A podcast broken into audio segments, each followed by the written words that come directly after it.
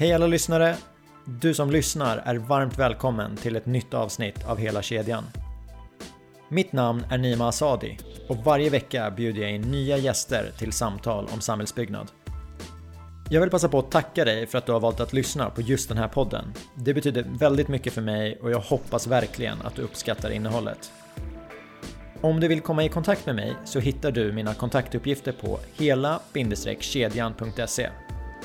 Där finns även länkar till poddens sidor på sociala medier, så du får gärna gå in och börja följa. Så, nu är det dags. Låt oss köra igång med veckans avsnitt. Min nästa gäst och jag gick i samma klass på KTH. När det var dags att välja inriktning valde han stads och trafikplanering och efter studietiden har han arbetat inom både privat och offentlig sektor. Han började tidigt engagera sig i cykelplaneringsfrågor och 2016 blev han utnämnd till Region Stockholms första cykelsamordnare. Jag ville veta vad en cykelsamordnare gör om dagarna och hur kommuner i Sverige samarbetar för att få till ett cykelvägnät i världsklass. Det fick jag svar på och dessutom en hel del annat spännande. Låt mig presentera Björn Sachs Kaiser.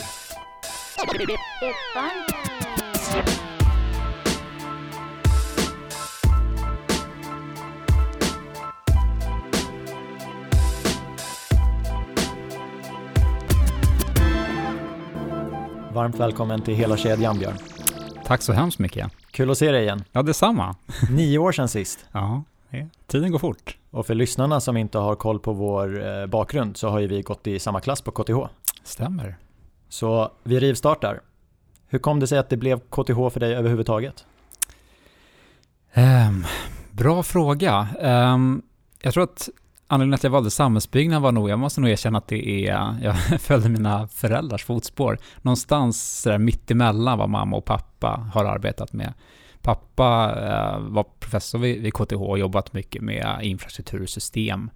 Eh, mamma har varit bostadsforskare och samhällsbyggnad var någon så här gyllene medelväg. Vi, vi, har pratat mycket om eh, stadsbyggnad när jag växte upp, har jag, har jag insett efteråt, utan att jag tänkte på det då, men mycket av det vi läste hade jag liksom fått i, i ja, modersmjölken i, under uppväxten. Så att det var nog en bidragande orsak.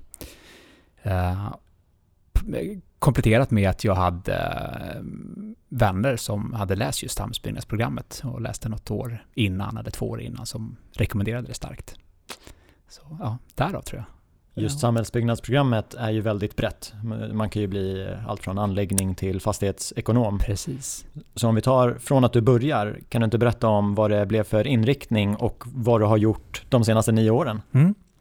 Ehm, jag valde inriktning mot, lite mjukare inriktning än, än det som du valde. Jag läste ju projektledning mot eh, huskonstruktion, eller hur? Eller byggprojektledning, byggprojektledning hette den på den tiden. Nu är ja. allt på engelska, så jag vet inte vad den heter idag. Construction management kanske? Byter namn ideligen känns som. Ja. Eh, för mig blev det stadsplanering och trafikplanering eh, som jag läste. Och efter KTH så har jag jobbat både inom privat sektor och offentlig sektor som trafikplanerare.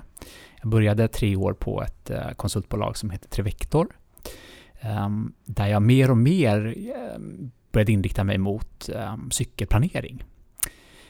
Så efter Trevector så gick jag till en kommun i Stockholms län, Sollentuna kommun, och jobbade där nästan uteslutande med cykelfrågor. Och efter två år där så tog jag klivet till eh, eh, Stockholms läns landsting och det regionala cykelkansliet som inrättades då. Ehm, och där har jag jobbat i tre år som ehm, regional cykelsamordnare i Stockholms län eh, fram till eh, nu i våras. Och sen bara en kort tid tillbaka så eh, är jag återigen konsult på ett konsultbolag som heter Sweco. Där jag jobbar främst med, med cykelrelaterade frågor. Så cykel har blivit en riktig sån hjärtefråga för mig. Ja, det låter så. Och cykel har jag koll på. Men det regionala cykelkansliet, Berätta lite om, vad är det för någonting? Ja, det är ett, ett, eh, ett nytt projekt, ett nytt initiativ som har tagits i, i Sverige, där, där Stockholm var först ut. Och för att, för att förstå varför cykelkansliet inrättades så tror jag att man måste ja, försöka beskriva hur cykeltrafiken i stort har utvecklats i Stockholm under de senaste åren. Eh, cykel har, har väldigt länge sett som en, en kommunal angelägenhet. Ehm, och fortfarande är det kommunerna som ansvarar för att bygga ut cykelbanor. Men från att ha varit en lokal fråga och ett lokalt färdmedel så har cykeln mer och mer blivit ett regionalt färdmedel. Framförallt i, i storstadsregionerna i Sverige. Ehm, vi blir allt fler som, som cyklar allt längre på dagarna och som cyklar genom flera kommuner på vägen till skolan eller arbetet. Vet du exempelvis hur, hur lång den genomsnittliga cykelpendlingsresan är i Stockholm? Ingen aning. Nästan 10 kilometer enkel väg. Genomsnittliga? Genomsnittliga. Wow! Arbetspendlingsresan med cykel. Ja, det, det, det är långt. Det, jag blev också förvånad när jag hörde det första gången. Eh, och jag tror att det här avståndet kommer att öka ännu mer, med, eh, inte minst med tanke på eh, elcykelboomen och alla elcyklar som, som säljs idag. Och det här avståndet gör ju att, att det behövs ett, en regional syn på cykelplanering med långa stråk som binder samman Eh, flera kommuner och som gör det möjligt att cykla hela länet. Eh, och för att möta det behovet så har Stockholms län tagit fram en, en regional cykelplan det gjordes i, den togs fram eh, och lanserades i början av 2014 som ett samarbete mellan landstinget, Länsstyrelsen och Trafikverket. När man följde upp arbetet med cykelplanen några år senare så såg man att det, utbyggnaden av, av det cykelnät som pekas ut i cykelplanen, det, det gick inte så fort som man, som man hade hoppats på. Så att då, då för, att, för att försöka sätta fart på genomförandet av cykelplanen så valde man att inrätta ett eh, regionalt cykelkansli som skulle samordna arbetet med cykelplanen. Ehm, och det lanserades hösten 2016 och i samband med det så eh, rekryterades jag som den första cykelsamordnaren på cykelkansliet. Den artikeln kommer jag ihåg att jag läste och dels så tyckte jag att det var ja, men, jättekul Aha. att eh, se en gammal kursare få liksom, bli den första cykelsamordnaren. Just det. Sen funderade jag lite på, ja men vad, vad är det han ska göra? ja. Så jag tänker att det ska vi prata om mm. idag. Mm. Men du nämnde den regionala cykelplanen. Mm. Vad kan man läsa i den? Där kan man bland annat läsa målsättningen för, eh, för cykeltrafiken i, i länet. Och det är att, att det är ett ganska eh, offensivt mål. Det är att öka andelen cykelresor från 5% till 20% till år 2030. Eh, man kan också läsa om ett cykelnät som pekas ut i cykelplanen och som har tagits fram i ett väldigt omfattande arbete tillsammans med alla länets kommuner. Och det här cykelnätet utgörs av ungefär 60 stycken namngivna regionala cykelstråk som eh, tillsammans binder samman hela länet. Och för de här cykelstråken så finns det tydliga riktlinjer för hur de ska utformas vad gäller eh, bredd, beläggning, belysning, korsningspunkter, drift, underhåll, vägvisning. Ehm, så tanken är att alla stråk ska hålla samma höga standard oavsett var man är. Och som cyklist då ska man kunna känna sig trygg med att när man cyklar i det regionala cykelnätet så vet man att det är en viss framkomlighet, trafiksäkerhet och komfort som gäller. Men hur har det funkat då? För du nämnde att det är kommunen som bygger mm. och jag antar i och med det bekostar ja, banorna. Precis. Hur har det funkat att cykelplanen, den regionala, mm. den anger de här uppgifterna mm. och kommunen Måste de förhålla sig till planen eller har de en valfrihet? Man kan säga att en, en väldig styrka med cykelplanen det är ju att den, den togs fram i ett nära samarbete med länets kommuner. Och det här var ett arbete som, som eh, påbörjades redan under 90-talet med att eh, identifiera hur de här stråken skulle gå. Så att stråken är ju väldigt viktiga också ur en ur kommunal betydelse. De knyter samman viktiga målpunkter, både regionala målpunkter och lokala målpunkter. Ehm, så att framtagandet av, av cykelplanen är väl förankrat med kommunerna. Men sen är det naturligtvis så att det är kommunerna och även i många fall Trafikverket som ansvarar för att bygga ut cykelbanorna. Och vad cykelkansliet då kan göra från regional nivå, det är att eh, underlätta för kommunerna i så, så mycket det, det, går i deras arbete med att bygga ut de här cykelstråken och informera om, eh, om nyttan med det regionala perspektivet och de mellankommunala stråken. Vi har också ett verktyg eh, i och med att Trafikverket var en eller, det kan också nämnas att cykelkansliet började som ett, ett, eh, ett pilotprojekt och ett samarbete mellan landstinget, Länsstyrelsen och Trafikverket som löpte under två år, förlängdes ytterligare ett halvår till årsskiftet eh, 2018-2019. Sen 1 januari så är cykelkansliet en permanent funktion under Region Stockholm som är före detta landstinget som nu är region. Eh, det kan vi ta en annan gång. Men i samband med den, den uh, utvecklingen att landstinget blev region så tog man också beslut om att, att permanenta cykelkansliet. Så nu är det en, en fast funktion på Region Stockholm, vilket känns otroligt kul. Ja, men det är väl också ett kvitto på att det, det som hände där var bra? Ja, så, så kan man nog se det faktiskt. Och det, och det är inte så... så um, ja, jag, jag, tror att det, det här regionala, uh, den regionala samordningen är otroligt uh, viktig. Nu har andra storstadsregioner också uh, följt efter. Och både i Skåne och Göteborg och Uppsala så har man tagit fram regionala cykelstrategier och jobbar på liknande sätt som, som Stockholm har gjort under de här åren. Hur mycket samarbete har det varit emellan? Jag tänker om man gjort den här resan på mm. Stockholm, mm. eller i Stockholm, hur har det arbetet tagits tillvara i de andra storstadsregionerna? Jo, men framförallt mellan Skåne, Göteborg och Stockholm så har vi haft ett väldigt nära samarbete under de här åren som jag var på cykelkansliet. Eh, vi har kunnat stöta och blöta och har kommit olika långt också i olika frågor, så vi, även i Stockholm har vi haft väldigt glädje av det här samarbetet och kunnat eh, ta rygg på Skåne och Göteborg i många frågor. Härligt. Mm. Om vi går in på din roll mm. så har jag ett citat från den här artikeln vi pratat om tidigare. Så jag läser upp citatet. Mm. Björn Sachs Kaiser har utsetts av Länsstyrelsen, Landstinget och Trafikverket till regional cykelsamordnare. Hans arbete är att samordna länets cykelstråk, titta på utbyggnader och ta fram konkreta planeringsunderlag för detta. Så vad gjorde du om dagarna? Mycket tid eh, gick ut på att eh, Eh, vara ute hos kommunerna och eh, träffa kommunerna i olika typer av, av forum. Eh, vi initierade nätverksträffar med Trafikverket och kommunerna där man fick träffas för att diskutera cykelfrågor. Det kan ju tyckas självklart att man ska prata med sina grannkommuner om, om de, sina cykelsatsningar, men det hade inte gjorts i så stor utsträckning tidigare. Um, så att där gick mycket tid. Uh, andra aktiviteter som vi genomförde var att ordna um, seminarier och konferenser inom vissa områden för att höja kunskapsnivån. Uh, vi skickade ut nyhetsbrev och, och la upp information på hemsidan inom områden som vi kände var angelägna och följde upp utvecklingen av cykeltrafiken genom årliga cykelbokslut. Um, sen genomförde vi också vissa konkreta projekt um, som vi kanske kommer komma in på senare under intervjun. Ja, och jag tänkte du, du nämnde utvecklingen. Mm. Du nämnde ett konkret mål. Det var mm. att öka andelen eh, cykelresenärer från dagens 5% Just det. till 20% mm. 2030. Mm. Hur har det gått?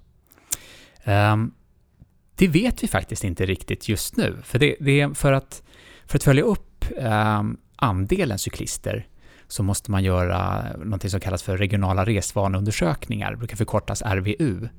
Ehm, och det görs av eh, Region Stockholm, eh, Trafikförvaltningen, det som kallas SL i, i folkmun, eh, med jämna intervall. Senaste undersökningen genomfördes 2015 och då stod cykeln för 7% av det totala resandet. Så det hade höjts något jämfört med föregående resvaneundersökning som gjordes ungefär 10 år tidigare. Ökningen kan ju tyckas ganska liten egentligen, från 5% till 7% men då ska man också komma ihåg att under de här 10 åren så har ju antalet invånare i länet ökat kraftigt. Så att den faktiska ökningen av cyklister har ju varit eh, relativt stor ändå under de här åren. Nu vet vi inte riktigt hur, vad som har hänt sedan 2015, för nästa RVU, den genomförs eh, i år, under 2019 och kommer presenteras nästa år. Ehm, men man kan också titta på, min gissning är att det har fortsatt att öka.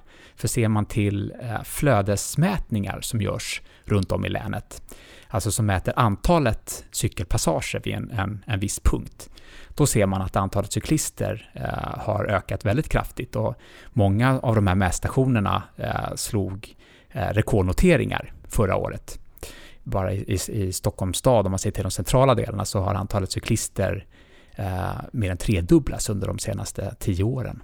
Så min gissning är att den här utvecklingen har fortsatt och att, även, att man ser det även på andelen cykelresor, att den har ökat sedan, eh, sedan 2015. Men det ska bli väldigt spännande att ta del av resultatet nästa år. Ja, men du nämner ju befolkningsökningen och sen så säger du ja men det har gått från 5 till 7 procent. Mm. Det är 2 procentenheter. Men ökningen är ju 40 procent. 7 procent är ju 40 procent högre än 5% Just det. Mm. Det är mm. ganska mycket. Mm. Visst. Och, och då undrar jag, men under de här tio åren, hur många åtgärder hann ni med? Vad, har du några konkreta exempel på någonting ni gjorde? Du nämnde 60 cykelstråk. Hur, hur har det gått? Liksom, vad, vad har ni varit med och bidragit till tillsammans med kommunerna då, mm. för den här ökningen? Eh, precis, det, jo, men det har hänt väldigt mycket under de här åren och det, cykelkansliet är en bidragande faktor men det har också hänt mycket på, eh, Eh, hos de olika kommunerna i, i länet. Att man har eh, tillsatt mer medel och eh, liksom, det ligger i tiden att satsa på cykling. Det är ju otroligt kul att jobba med den här frågan just nu för det blåser verkligen cykelvindar både i Stockholms län men också i, i eh, landet i, i stort. Eh, men vad vi har, har sett när vi, när vi utvärderade cykelkansliet efter de här två åren då eh, och tog beslut om en, en permanent funktion, det var att eh, dels att samarbetet mellan kommunerna har, har ökat väldigt mycket i länet. Och det gäller allt från att ansöka om eh, med, statlig medfinansiering till att bygga ut cykelstråken. Det handlar om att faktiskt bygga ut stråken, att bygga cykelparkeringar, eh, samarbete kring drift och underhåll, eh, cykelkampanjer och så vidare. Och där tror jag verkligen att cykelkansliet har varit en bidragande faktor, att man har, vi har lyckats få kommunerna att, att eh, tala mer med varandra. Och ett konkret exempel är just inom drift och underhåll, där allt fler kommuner använder en metod som kallas för sopsaltning. Jag vet inte om ni känner till den, den metoden, är bekanta med den? Jag hörde om den i vintras, ja. men du får jättegärna berätta. Det, det är faktiskt revolutionerande inom drift och underhåll. Det innebär att man, eh, att man, lägger, man borstar bort snön från cykelbanan och sen lägger man ett, ett, en saltlösning som gör att det blir barmarksförhållanden året runt. Och det här började Stockholm med för ett antal vintrar sedan, ehm, som en av de första kommunerna i Stockholm och i nära samarbete med eh, akademin och forskningsvärlden som följde upp det här försöket årligen. Sen har den här, här sopsaltningen och metoden har gått på export. Allt fler kommuner har börjat använda det. Och där har cykelkansliet eh, hjälpt till med att informera om sopsaltning. Ehm, och inom sopsaltning så har det faktiskt varit många konkreta samarbeten mellan kommunerna där Eh, ofta Stockholm då har gått in och åtgärdat kortare sträckor i andra kommuner som angränsar till Stockholm för att på så sätt se till att det blir ett, ett kontinuerligt och bra underhåll längs med hela stråket. Så det är en typ av ex exempel på samarbete mellan kommuner som, som eh, blommat ut under de här åren.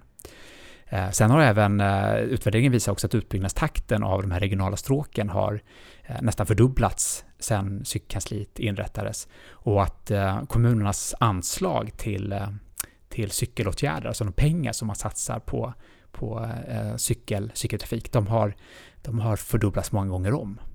Så det är några exempel på vad som har hänt under de här åren. Fram tills i somras så stod du som kontaktperson på mm. Stockholms hemsida eh, och med titeln cykelsamordnare. Så jag vet inte, men jag antar att det kan ha varit en del cyklister som hört av sig till dig. Vad, vad har du fått för feedback genom åren? Vad, vad är de mest nöjda med? Vad vill de förbättra?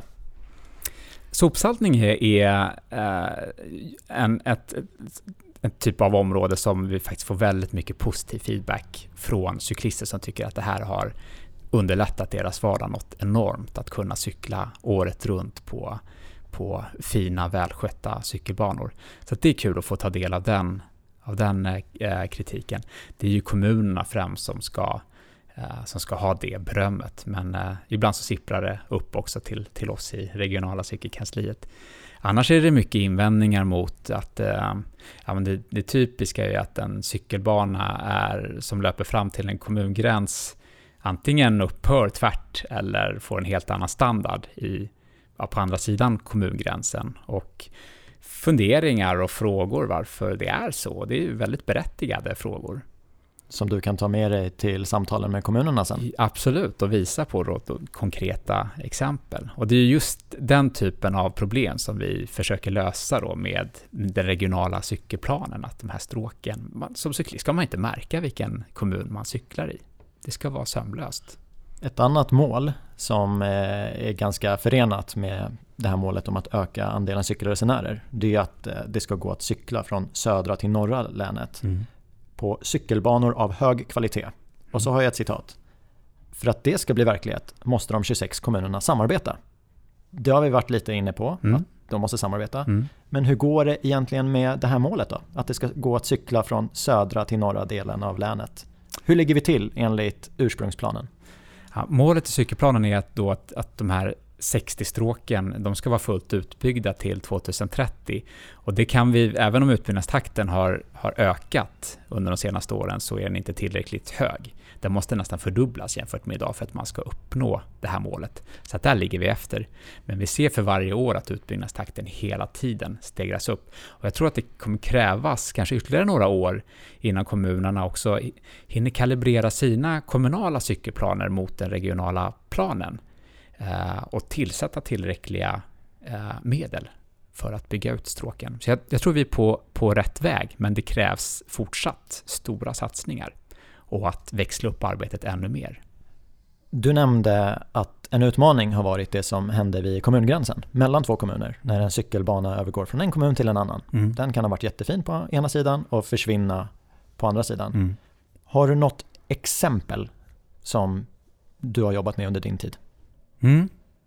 Uh, jo, men det har jag många exempel på. Det just den typen av uh, problem, just vid kommungränsen, den är, den är Eh, den är väldigt vanlig vad gäller cykel, cykelstråk. Och det är någonting som vi har lagt väldigt mycket fokus på också under, under de här åren. Vi har genomfört eh, ett gäng stråkstudier som vi kallar det, där vi tittar på, på hela stråk eh, och samlar kommunerna kring stråkvisa utredningar och som i, i mångt och mycket fokuserar på de här gränsområdena. Och där ser vi många konkreta resultat där det redan idag då har byggts ihop Eh, bland annat ett, ett stråk i, eh, i västra eh, länet, i västra Stockholm, där Stockholm och Järfälla har knutits ihop genom en ny fin cykelbana längs med Växthusvägen i, i Hässelby. Ehm, sen har vi också många, många stråk som är på gång att knytas ihop. Jag vet att Lidingö och Stockholm har tillsammans ansökt om medfinansiering för en ny, en ny fin cykelbro mellan kommungränsen. Eh, vi har genomfört stråkstudier av en eh, ny gångcykelbro över Edsviken för att knyta ihop Sollentuna och Danderyd. Vi har genomfört andra stråkstudier för att knyta ihop Södertälje och Salem med en ny cykelbro över eh, Karlskronaviken som nu är, har fått finansiering och är på väg att börja byggas. Ehm, ett annat exempel är en, en sträcka mellan eh, eh, Österåkers kommun och Täby där eh, Österåkers kommun nu har öppnat upp en ny fin cykelbana längs med Roslagsbanan som gör att man kan cykla snabbare mellan de här kommunerna. Så det, är en, en, ehm, det här är en utveckling som går i, i rätt riktning, men sen så finns det fortfarande många exempel på, på just den här kommungränser där, ehm, där det här problemet fortfarande kvarstår. Eh, så att det, ja, vi har en, en, en lång resa att göra. Du nämnde studier och jag tycker att det är jätteintressant för att eh, det brukar komma fram ja, men bra och intressanta fakta när man mm. gör en studie, om man har gjort den på rätt sätt. Ett citat som jag plockade upp i juni eh, lyder så här. Långa stopp vid signaler är ett hinder för cykeltrafik. Det kommer från en rapport där du står med som medförfattare. Mm. Berätta om rapporten. Ja, det, det, var eh, en otroligt spännande eh, rapport som jag fick nöjet att, att vara med och ta fram, där vi tittade på trafiksignaler i, eh, i cykelvägnätet. Eh, en ganska bortglömd fråga, men som kan vara otroligt frustrerande för cyklister, att ständigt behöva stanna vid rött ljus.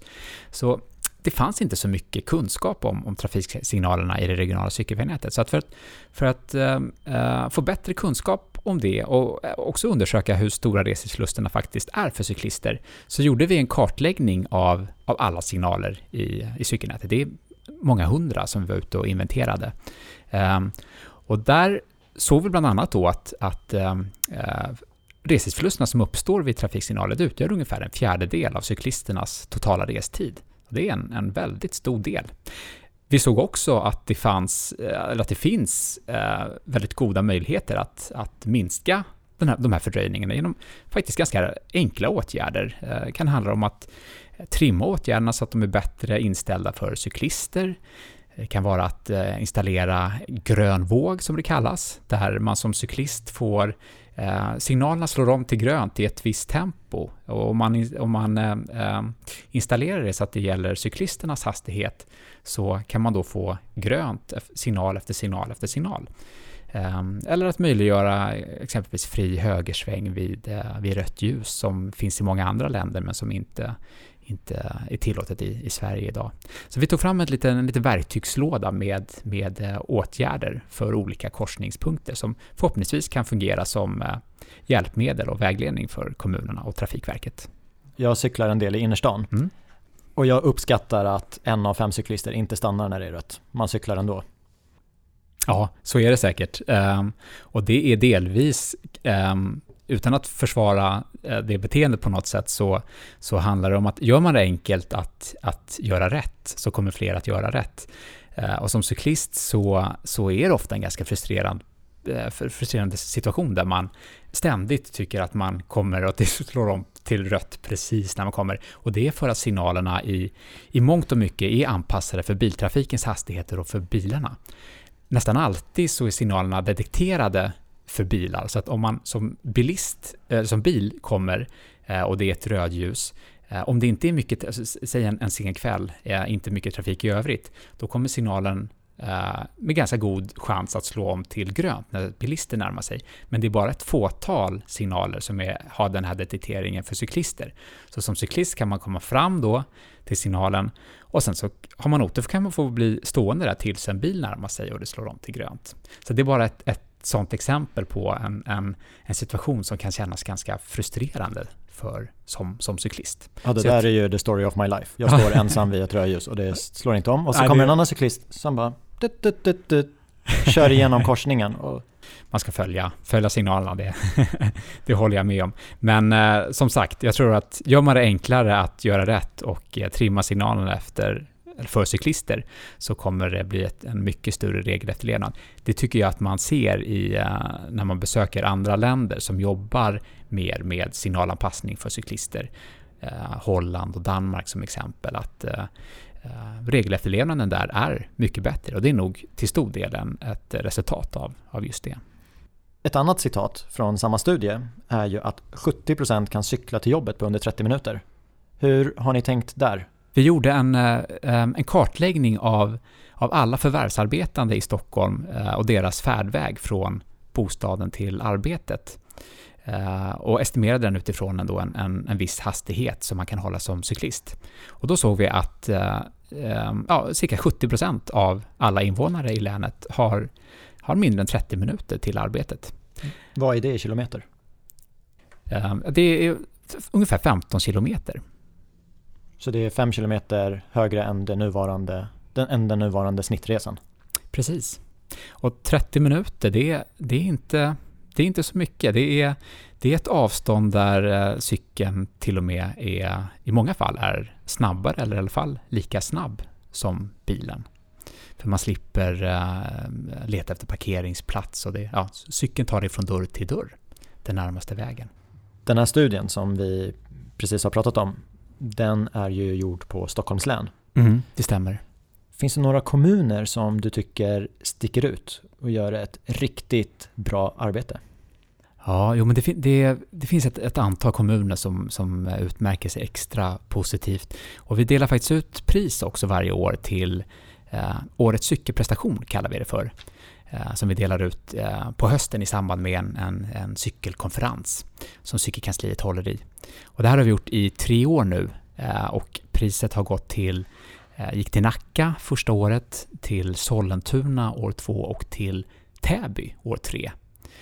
Baserat på en samlad bedömning av hur kommunerna jobbar med, med cykelåtgärder, men där vi har fokuserat just på utbyggnad av de, de regionala stråken. Eftersom det är det som vi premierar lite, lite ja, särskilt högt då från cykelkansliets sida. Och när det här priset har delats ut eh, i tre år, mm. känner du att konkurrensen blir hårdare för varje år? Är det fler ja, kommuner som vaknar? Ja, ja, det har varit svårare och svårare. Och det är, nu nämnde jag tre här, men det, är, det har varit uh, skarp, uh, uh, hård konkurrens. Där det har varit ytterligare kommuner som har varit med och, och nosat. bland annat Stockholms stad tycker jag är ett föredöme och jobbar jobbar väldigt konsekvent och systematiskt med cykelfrågan och även Sundbyberg, Järfälla för att, för att nämna, nämna några. Du var ju den första cykelsamordnaren. Cykelkansliet eh, föddes i samband med det. Och nu har du precis lämnat cykelkansliet. Mm. Men vi har också varit inne på att ja, men det var en pilotlösning. Nu är det en permanent funktion. Hur ser framtiden ut för cykelkansliet? Ja, det känns otroligt kul att det har blivit en, en permanent funktion nu på, på regionen och att vi vet att framtiden på så sätt är, är tryggad för cykelkansliet. Eh, dessutom så i samband med att, att eh, man gjorde det till en permanent funktion så, så sköt politiken till eh, mer medel till cykelkansliet. Så nu har det utökats från en cykelsamordnare till tre cykelsamordnare, vilket ju känns fantastiskt. Då kommer cykelkansliet kunna göra ännu mycket mer och eh, eh, ja, Eh, hjälpa kommunerna ännu, ännu bättre framgent och kanske eh, påbörja helt, helt nya spännande studier. Um, och i samband med det här beslutet så tog jag också beslutet att, att lämna rollen som eh, eh, cykelsamordnare. Det kändes som ett bra tillfälle att de här nya personerna fick komma in och sätta sin prägel på uppgiften. Eh, och lite nytt engagemang och eh, eh, eh nyfikenhet. Eh, och det har blivit en, eh, det är tre personer som kompletterar varandra otroligt bra och som, det ska bli väldigt spännande att, att, att se hur, hur cykelkansliet utvecklas framöver. Ja, jag håller med och jag ska försöka hålla koll på de här faktorerna som vi har pratat om. Dels vad som händer mellan kommungränser men, men ja. också på men hur ser cykelbanorna ut? Är de separata eller är de integrerade i banan? hur är det med trafikljusen? Det ska ja, bli jättespännande. Ja, men fundera Jag är ju lite eh, cykelnörd förstås, så att när jag cyklar runt så, så tänker jag automatiskt i sådana banor. Hur bred är cykelbanan? Hur ser beläggningen ut? Den här korsningspunkten, är den hastighetssäkrad och så vidare? Men det uppmanar jag alla att göra. Och Tycker man att en cykelbana, liksom, ser man behov av förbättringar och potential så hör av er till den kommunen som ni cyklar i via deras. Nästan alla kommuner har någon typ av sy synpunktsportal eh, där man kan göra sin röst hörd. Och det, Eh, vi lever i ett demokratiskt samhälle, man har alla möjligheter att, att eh, påverka. Vi spelar in den här podden i september Första kontakten mellan dig och mig, den togs precis före sommaren. Just det. Och då sa du så här, ja men jag är jättegärna med, men eh, först ska jag på cykelsemester. Vad hann du med? Vart var du och cyklade? Ja, det blev en rejäl eh, resa. Jag, var ute i, i uh, två månader. Började i norra Spanien och cyklade genom Europa, lite kors och tvärs. Frankrike, Schweiz, Luxemburg, Belgien, Nederländerna, Tyskland och Danmark. Ehm, och försökte besöka städer som just utmärker sig som spännande cykelstäder och spännande ur stadsplaneringssynpunkt. Ehm, och där ehm, träffade jag konsulter och planerare som jag ja, utbytte erfarenheter med och som visade mig runt. Så det var otroligt lärorikt. Jag lärde mig massor som jag förhoppningsvis kommer kunna få, få användning av här i Sverige nu. Vilken härlig kombo när eh, passionen även är det man jobbar med. ja, precis. Och det är härligt. Det är en lyx att, att få jobba med ett, ett ämne som man brinner för. Du nämnde Danmark och Nederländerna som bra exempel. Mm. Hur ser det ut i de övriga länderna som du cyklade i? Det skiljer sig ganska mycket från stad till stad. Uh, I vissa städer så har man kommit uh, väldigt långt och i andra städer så, så såg man knappt en, en cykelbana. Men vad som var så tydligt i Holland, som ofta lyfts fram som världens bästa cykelland, det var att, att uh, infrastrukturen alltid fanns där. Oavsett, alltså även städer som, som, eh, som man aldrig hört talas om ur, uh, ur ett cykelperspektiv hade helt fantastiska cykelnät och skulle med svenska mått framstå som absolut bästa cykelstaden i, i Sverige om de hade legat här. Eh, även mellan städerna fanns det ett otroligt system av, av eh, cykelvägar som hela tiden ledde dig rätt utan att du behövde fundera över saken. Det var lik, det, där är det lika självklart att cykla som att uh, åka bil och det finns aldrig några saknade länkar eller uppehåll eller så vidare. Så det är verkligen, Holland är ett, ett föredöme och jag, jag rekommenderar alla som är, dels om man är passionerad cyklist eller jobbar med frågan, så åk till Holland och eh, få ta del av deras eh, cykelnätverk, både i och mellan städer. Det är, det är en fröjd. Det skriver jag upp. Sen kommer jag tänka på en annan fråga. För när man bygger cykelbanor, så ja, men kapaciteten, den styr väl lite vilken bredd det blir. Mm. Om det är en egen bana eller om den ska integreras med, med vägen. Aha. Och så tänker att det har ju kommit massa elskotrar. Mm. Det har kommit elcyklar. Så om andelen cyklister eller jag vet inte vad vi ska kalla dem som åker elsparkcyklar. Mm. Men om vi kallar dem för cyklister också. Mm. Om de ökar, hur står sig det nuvarande nätet i Stockholm för det? Jag tror att vi kommer långt med att bygga ut de här stråken enligt de dimensioner som, eh, som anges i regionala cykelplanen. Når vi bara dit så är det i alla fall tillräckligt eh, brett och tillräckligt bra för att man ska kunna hålla höga hastigheter och för att man ska kunna mötas flera cyklister i bredd eller sparkcykelcyklist i bredd. Eh, så att den möjliggör ju för olika typer av cyklister att samsas på samma bana. Men samtidigt, alltså den här potentialstudien då som vi genomförde, den visar ju att 70% faktiskt har liksom, är fullt möjligt att, att cykla till, till jobbet. Och skulle vi nå upp i, i de andelarna, eh, då har vi en annan situation framför oss naturligtvis. Då kommer det uppstå trängsel även med de här måtten. Eh, och just nu pågår ett, ett arbete med att revidera den regionala cykelplanen. Så vi får väl se vad, som, vad man kommer fram till där. Kanske att eh, breddmåtten kommer att behöva eh, breddas ännu mera. Men de här 70 procenten, det är räknat på, på det nuvarande nätet. Det är inte så att vi ska ta ett körfält på E4 och avsätta för cyklister för att det här ska vara möjligt. Jo, det stämmer. Bra att du tar upp det. Det är, det är en potentialstudie. Så den visar, den visar potentialen i dagens vägnät. Men då har vi också tänkt att cyklister cyklar närmaste väg, vägen, så det kan vara i, på en bilväg i körbanan. Så den visar vilken, vilken otrolig potential som finns om man bara utnyttjar det vägnät som finns. Men det, det, det kommer ju innebära att, att äh, anlägga en del nya cykelbanor då på det som idag bara är bilväg exempelvis. Jag gillar sånt. Tänk mm. utanför boxen, men ta fram beslutsunderlag och så Precis. får vi se vad folket vill. Ja, det kan ju fungera som en, en motivator att, att för den här studien visar också vilka, vilka stråk som är särskilt viktiga. Man kan gå gärna in på cykelkansliets hemsida eh, sll.se psykikansliet. Man kanske kan lägga ut en, en länk på er hemsida dit. Ehm, för där kan man ta del av den här studien och man kan gå in på stråknivå och se vilken potential som finns i ett särskilt utvalt stråk, alltså exempelvis en, en särskild gatan där man, där man bor. Eh, och när jag har visat det här för vänner och kollegor så tycker de att det, de fastnar gärna i den här kartan och liksom särskådar sina egna gator förstås. Det är det man är intresserad av att titta på. Så det, där kan man spendera många timmar. Jag tänkte säga det, vi sitter ju och spelar in där på en fredag eftermiddag så jag vet ju vad, jag ska göra i helgen. Helgen är räddad. Ja. Hur tar du dig hem från jobbet idag? Eh, det blir med cykel. Självklart. Såklart. Ja, såklart. och ni kom ju cyklandes hit, det var ju himla kul att se. Ja. Tack Björn för att du var med i podden. Stort tack. Kul att se dig igen efter nio år. Jättekul. Hoppas det inte går lika Nej, vi får se till att det... ja, nu har jag dina nya kontaktuppgifter ja. också. Tack så mycket. Tack, tack. you